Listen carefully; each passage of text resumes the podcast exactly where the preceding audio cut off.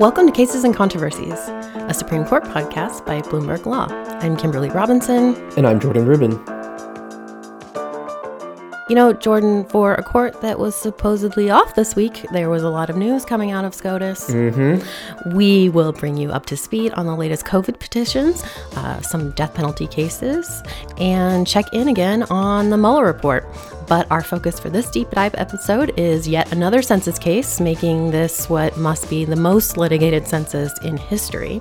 Uh, but before we do the heavy task of, quote, counting the whole number of persons in each state, let's chat COVID restrictions and the impact on religious liberty, just off the heels of Justice Alito's provocative speech at the Federalist Society, alleging that COVID nineteen has an increased already growing threat to religious rights. The Catholic Diocese of Brooklyn and two Orthodox Jewish synagogues asked the court to lift restrictions put in place by New York Governor Cuomo. Tell us what's going on there, Jordan. Sure. So, Kimberly, as you mentioned, this comes after Justice Alito recently mentioned that he's worried that religious freedom is becoming a disfavored right in this country. Uh, soon we may get a sense of to what extent the new Supreme Court with Justice Barrett thinks that's the case, or in reality makes that the case, given the Supreme Court's power to decide whether that's so. As you mentioned, there are two cases from New York, both dealing with an order from New York Governor Cuomo lim- limiting in-person attendance at religious services to ten or twenty-five people, depending on the COVID cases in the specific area. So we have two challenges that are pending at the court from the Roman Catholic Diocese of Brooklyn and Orthodox Jewish religious groups.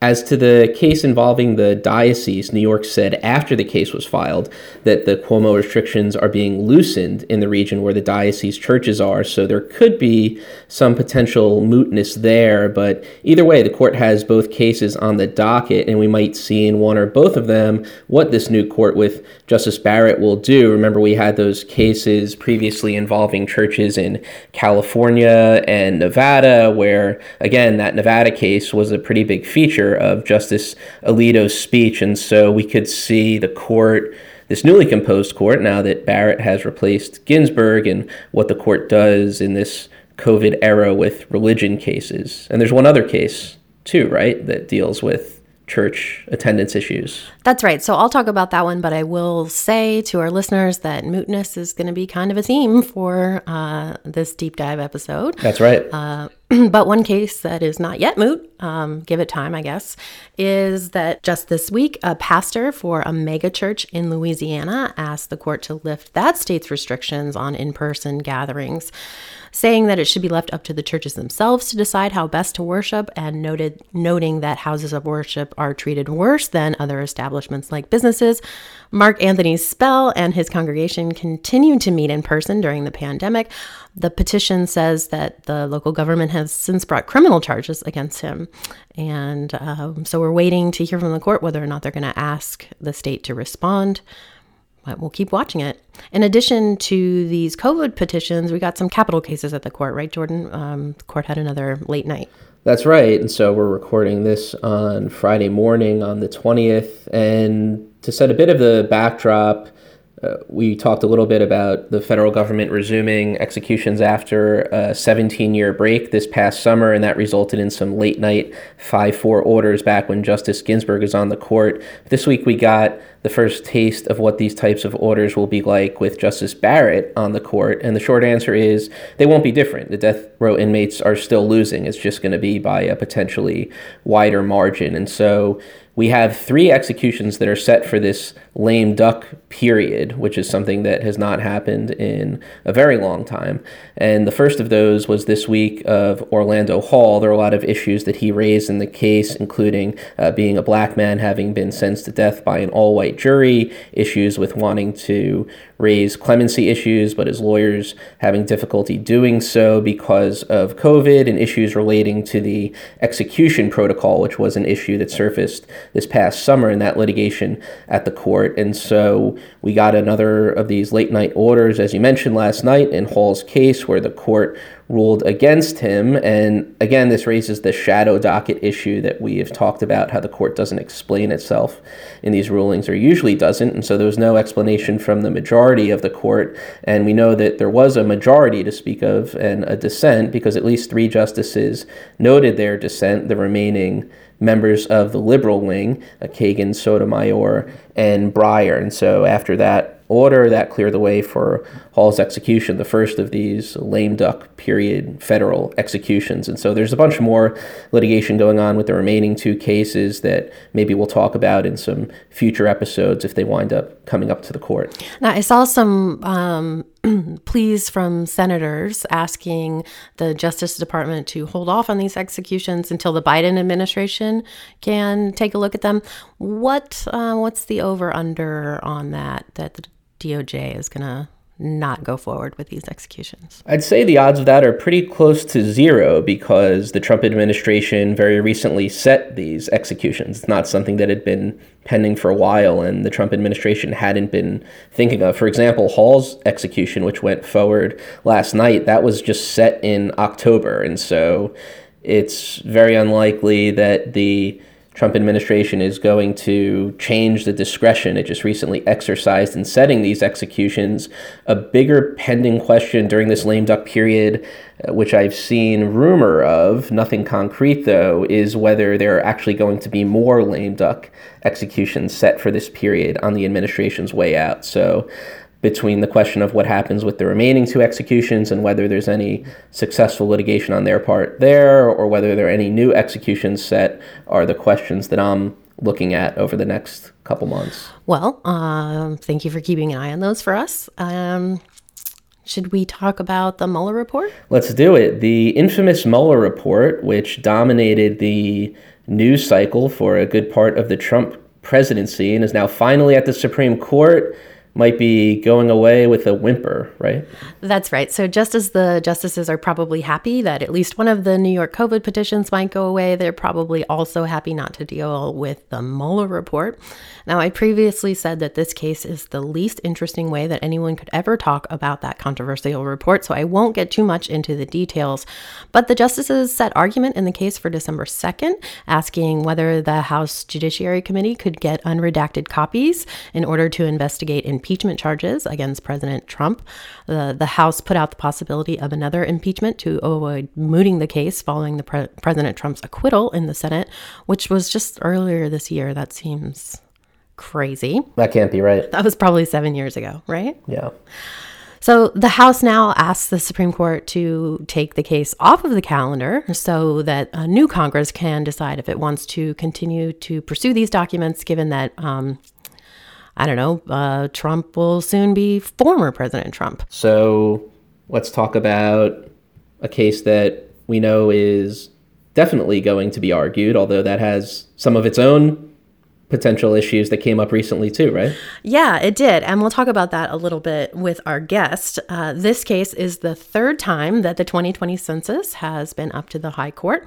Uh, to recap, the census is not only used to determine the number of Congress members each state gets, but it's also used to dole out hundreds of billions of dollars of federal funds. This summer, President Trump instructed the Census Bureau to exclude undocumented immigrants from the apportionment portion of the census.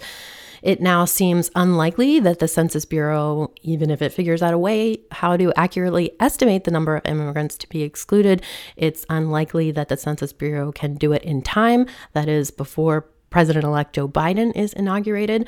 So, Jordan, uh, before we get to our guest, why don't you tell us what the Trump administration is arguing here? Sure, and this is in the case called Trump against New York. So the Trump administration's position here is twofold. The case, as we'll talk about with our guest, is broadly separated into merits and standing issues. So the district court here, it found there'd be a chilling effect on census participation if the government were to exclude non-citizens from the census count.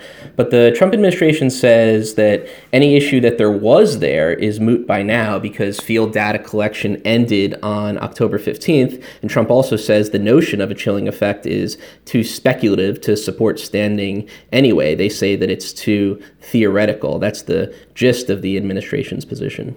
And then on the merits, uh, what is the Trump administration arguing? So on the merits, one of the things that the Trump administration says is that the Commerce Secretary has the discretion, subject to the president's direction, of how to go about conducting the census and determining the persons in each state for apportionment purposes. And they and they note that, you know, the Commerce Department has actually set some regulations about um, residency and where to count someone if they have disputed residency or connections to different states.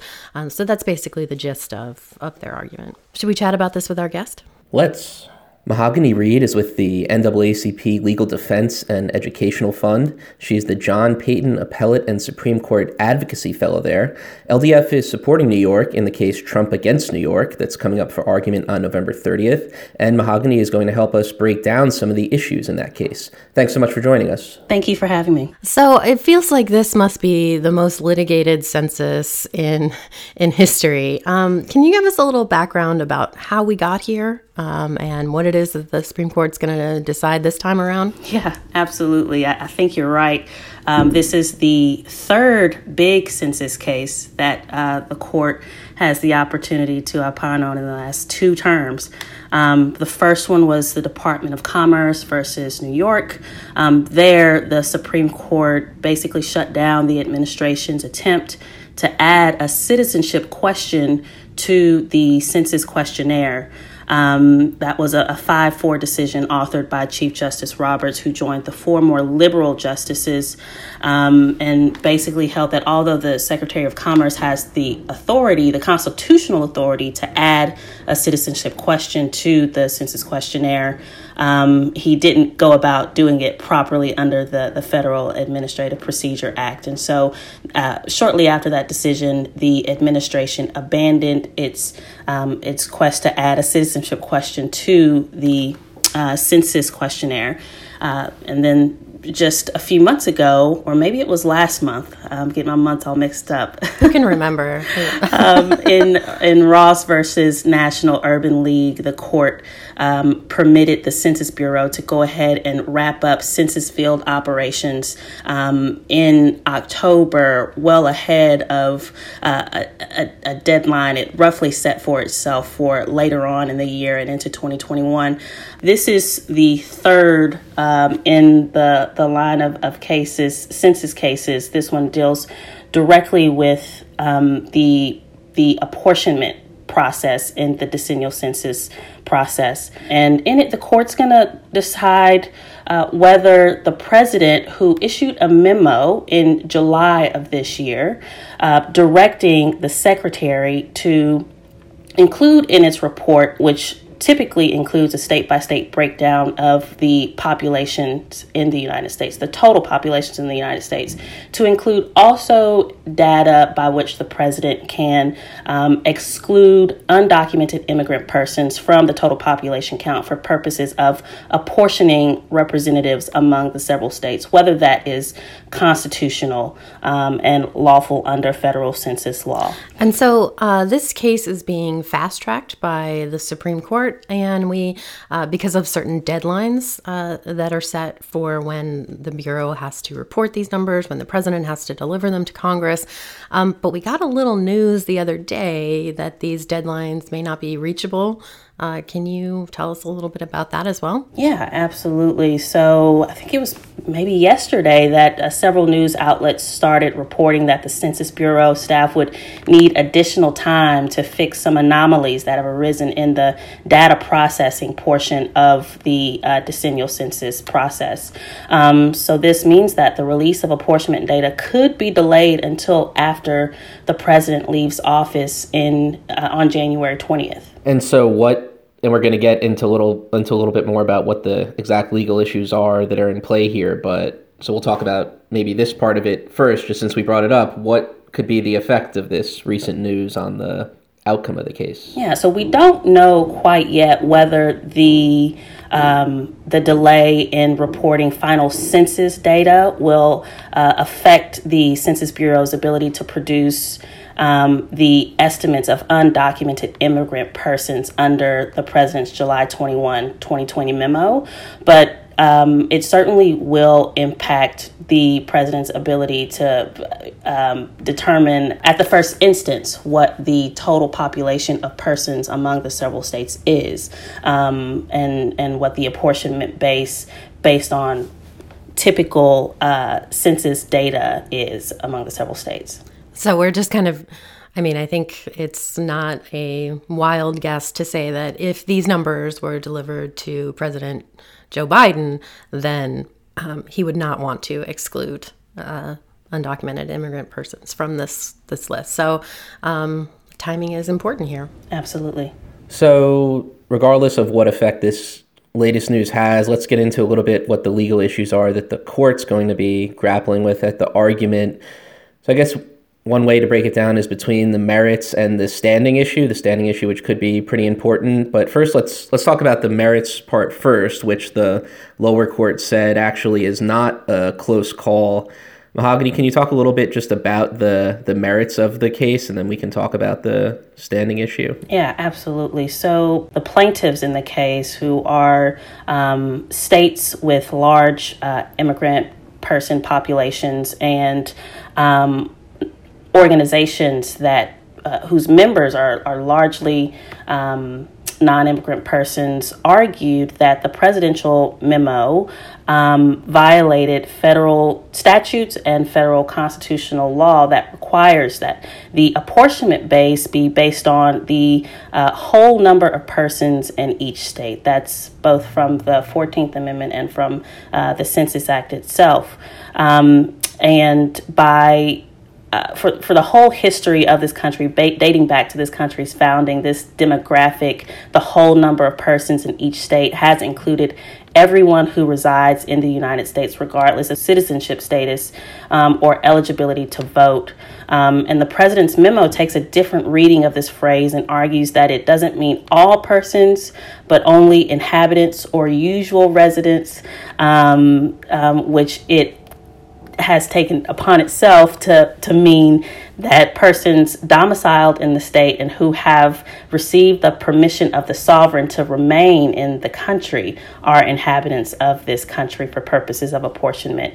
Um, so that was the, the position of the government below. The the three dis- the three judge district court panel rejected that interpretation, um, and that is the argument the the administration is advancing before the Supreme Court, whether the whole number of persons um, it means exactly what those words say, or whether there's some, some nuance there that the, the president and the administration can, can read out based on immigration law and immigration stat- status. Yeah, I'm wondering what that kind of argument um, is, how that's going to be received by the justices. You know, we have a six three conservative majority on the court, um, but as Justice Kagan said, we're all textualists now. So just from a textualist reading, um, you know, I'm reminded of the Bostock case uh, recently where, you know, Justice Gorsuch wrote the majority opinion saying, you know, anti federal anti-discrimination laws say what they, you know, what they say, and that includes uh, those protect L G B T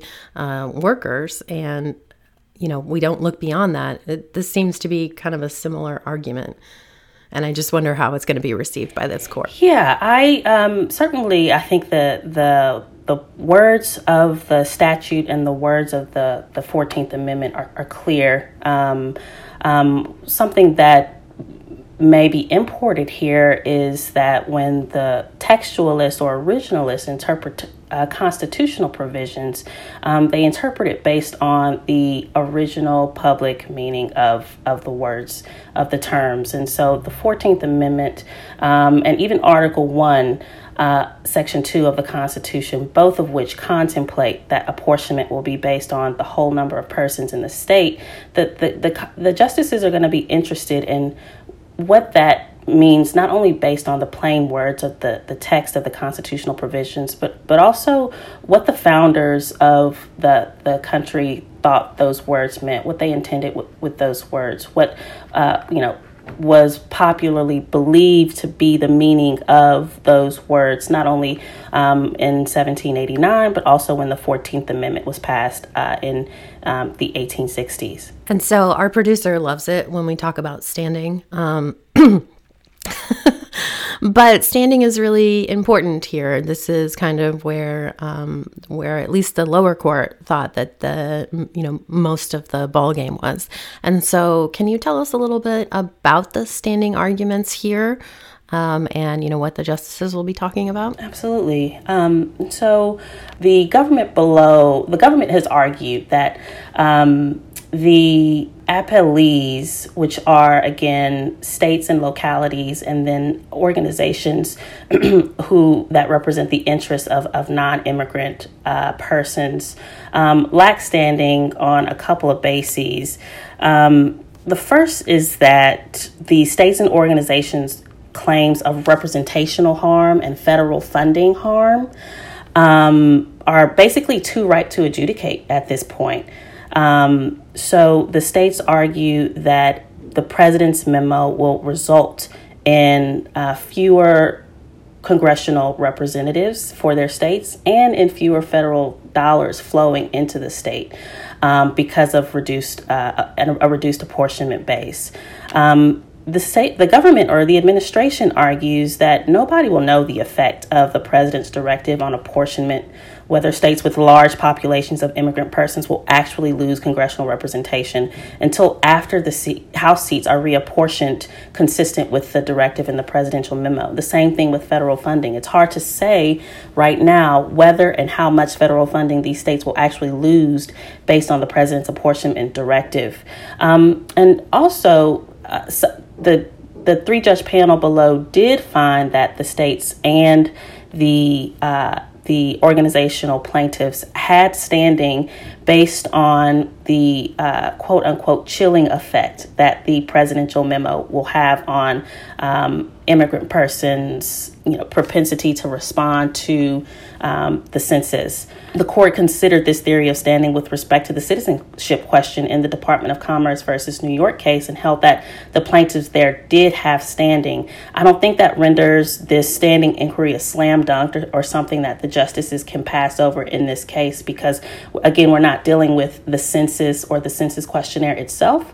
We're dealing with um, apportionment and the president's uh, ability to exclude persons from the apportionment base, which happens well after the uh, census uh, field operations and responses to the field, the census questionnaire are due back. So um, the the court will have to consider whether that renders uh, rendered the claim moot at the point at which field operations Uh, wrapped up, um, and if not, what effect that will have uh, on the, the plaintiff's standing. And so what's the argument for why it isn't moot and why they do have standing? The argument for why it isn't moot and they do still have standing is that the issue wouldn't necessarily be moot, especially on the argument the government advances, which is that ultimately um, on appeal, it's possible that Well, there are two arguments. Ultimately, on appeal, it was possible that um, the district court's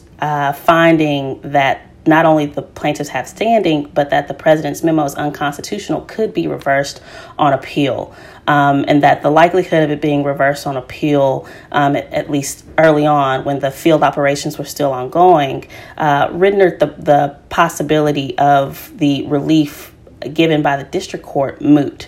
Um, and and that theory would basically put into question all cases standing in, in all in, in lots of cases where um, you know there's a, a at least one party believes there's a strong likelihood of reversal on appeal um, that could could render the relief offered moot. But the government also argues that there was is a mismatch between the relief sought or the relief granted and the the.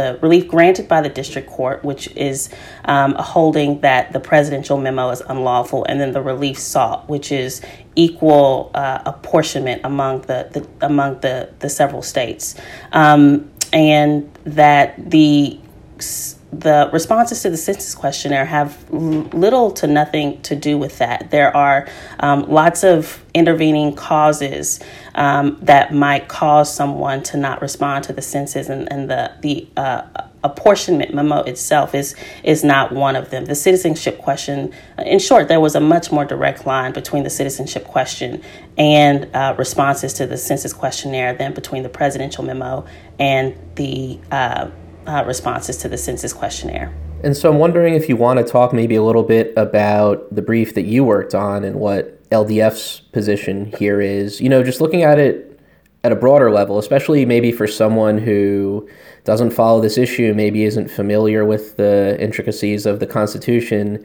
you look at a question like this just from a broad perspective and say, yeah, they just want to ask, count citizens on the census. What's the problem with that? Yeah. So, um, you know, L D F, we submit an amicus brief and, and we um, are advancing the argument that, as we discussed before, the plain text of the fourteenth Amendment requires um, a count of the whole number of persons in each state. And, and that's um, uh, was the intent of the fourteenth Amendment, which was to secure equal political representation. One of the purposes of the fourteenth Amendment was to secure equal political representation for uh, Black citizens who, uh, before the fourteenth Amendment, um, as enslaved Black persons, were not afforded um, equal representation under the, the Three-Fifths Clause um, that the fourteenth Amendment um explicitly rejected. And so um, to the extent that is one of the purposes of the fourteenth Amendment, to secure equal political representation, the, the decennial census is and apportionment provisions are, are crucial in ensuring that that happens. Um, and the decennial census has censuses have consistently um, undercounted Black people and thereby deprived them of equal political representation. Um, the administration's plan to exclude undocumented persons from the apportionment count will only exacerbate the limitation of access to political representation and uh, resources in these communities, and would adversely impact Black immigrant communities. Um, a statistic we cite in our brief is that one in ten Black people in the United States are immigrant persons, and uh, forty-two percent of them are um, not citizens, and approximately fifteen percent are undocumented. So the administration's approach would uh, really get at the heart of of uh, the purpose of the fourteenth Amendment and, and undercut it, especially in these large uh, communities of Black immigrant people. So, Jordan, I don't know how you think about this case, but that standing question seems really difficult to get over. It seems like uh, like an argument that the justices would probably be happy to get rid of this case on. That's right, and that's become sort of a theme of the term in the podcast. I feel like we were just talking about that in the A C A case, how standing could be a potential issue there. So, anything to not have to decide the tough issues, right? Exactly. Well, I think that should probably do it for us today. Uh, we'll be back at you next week with a sneak peek of the next arguments, in which the census case will be kicking off the sitting. Until then, you can follow along with all the latest Supreme Court news at news dot bloomberg law dot com. The killers of Berta Cáceres had every reason to believe they'd get away with murder.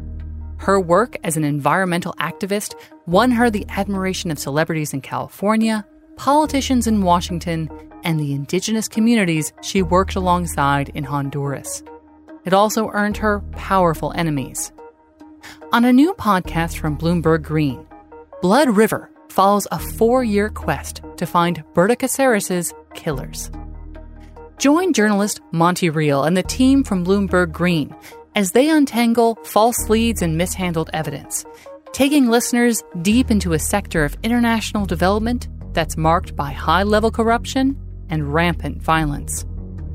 Blood River debuts Monday, July twenty-seventh on Apple Podcasts, Spotify, or wherever you listen.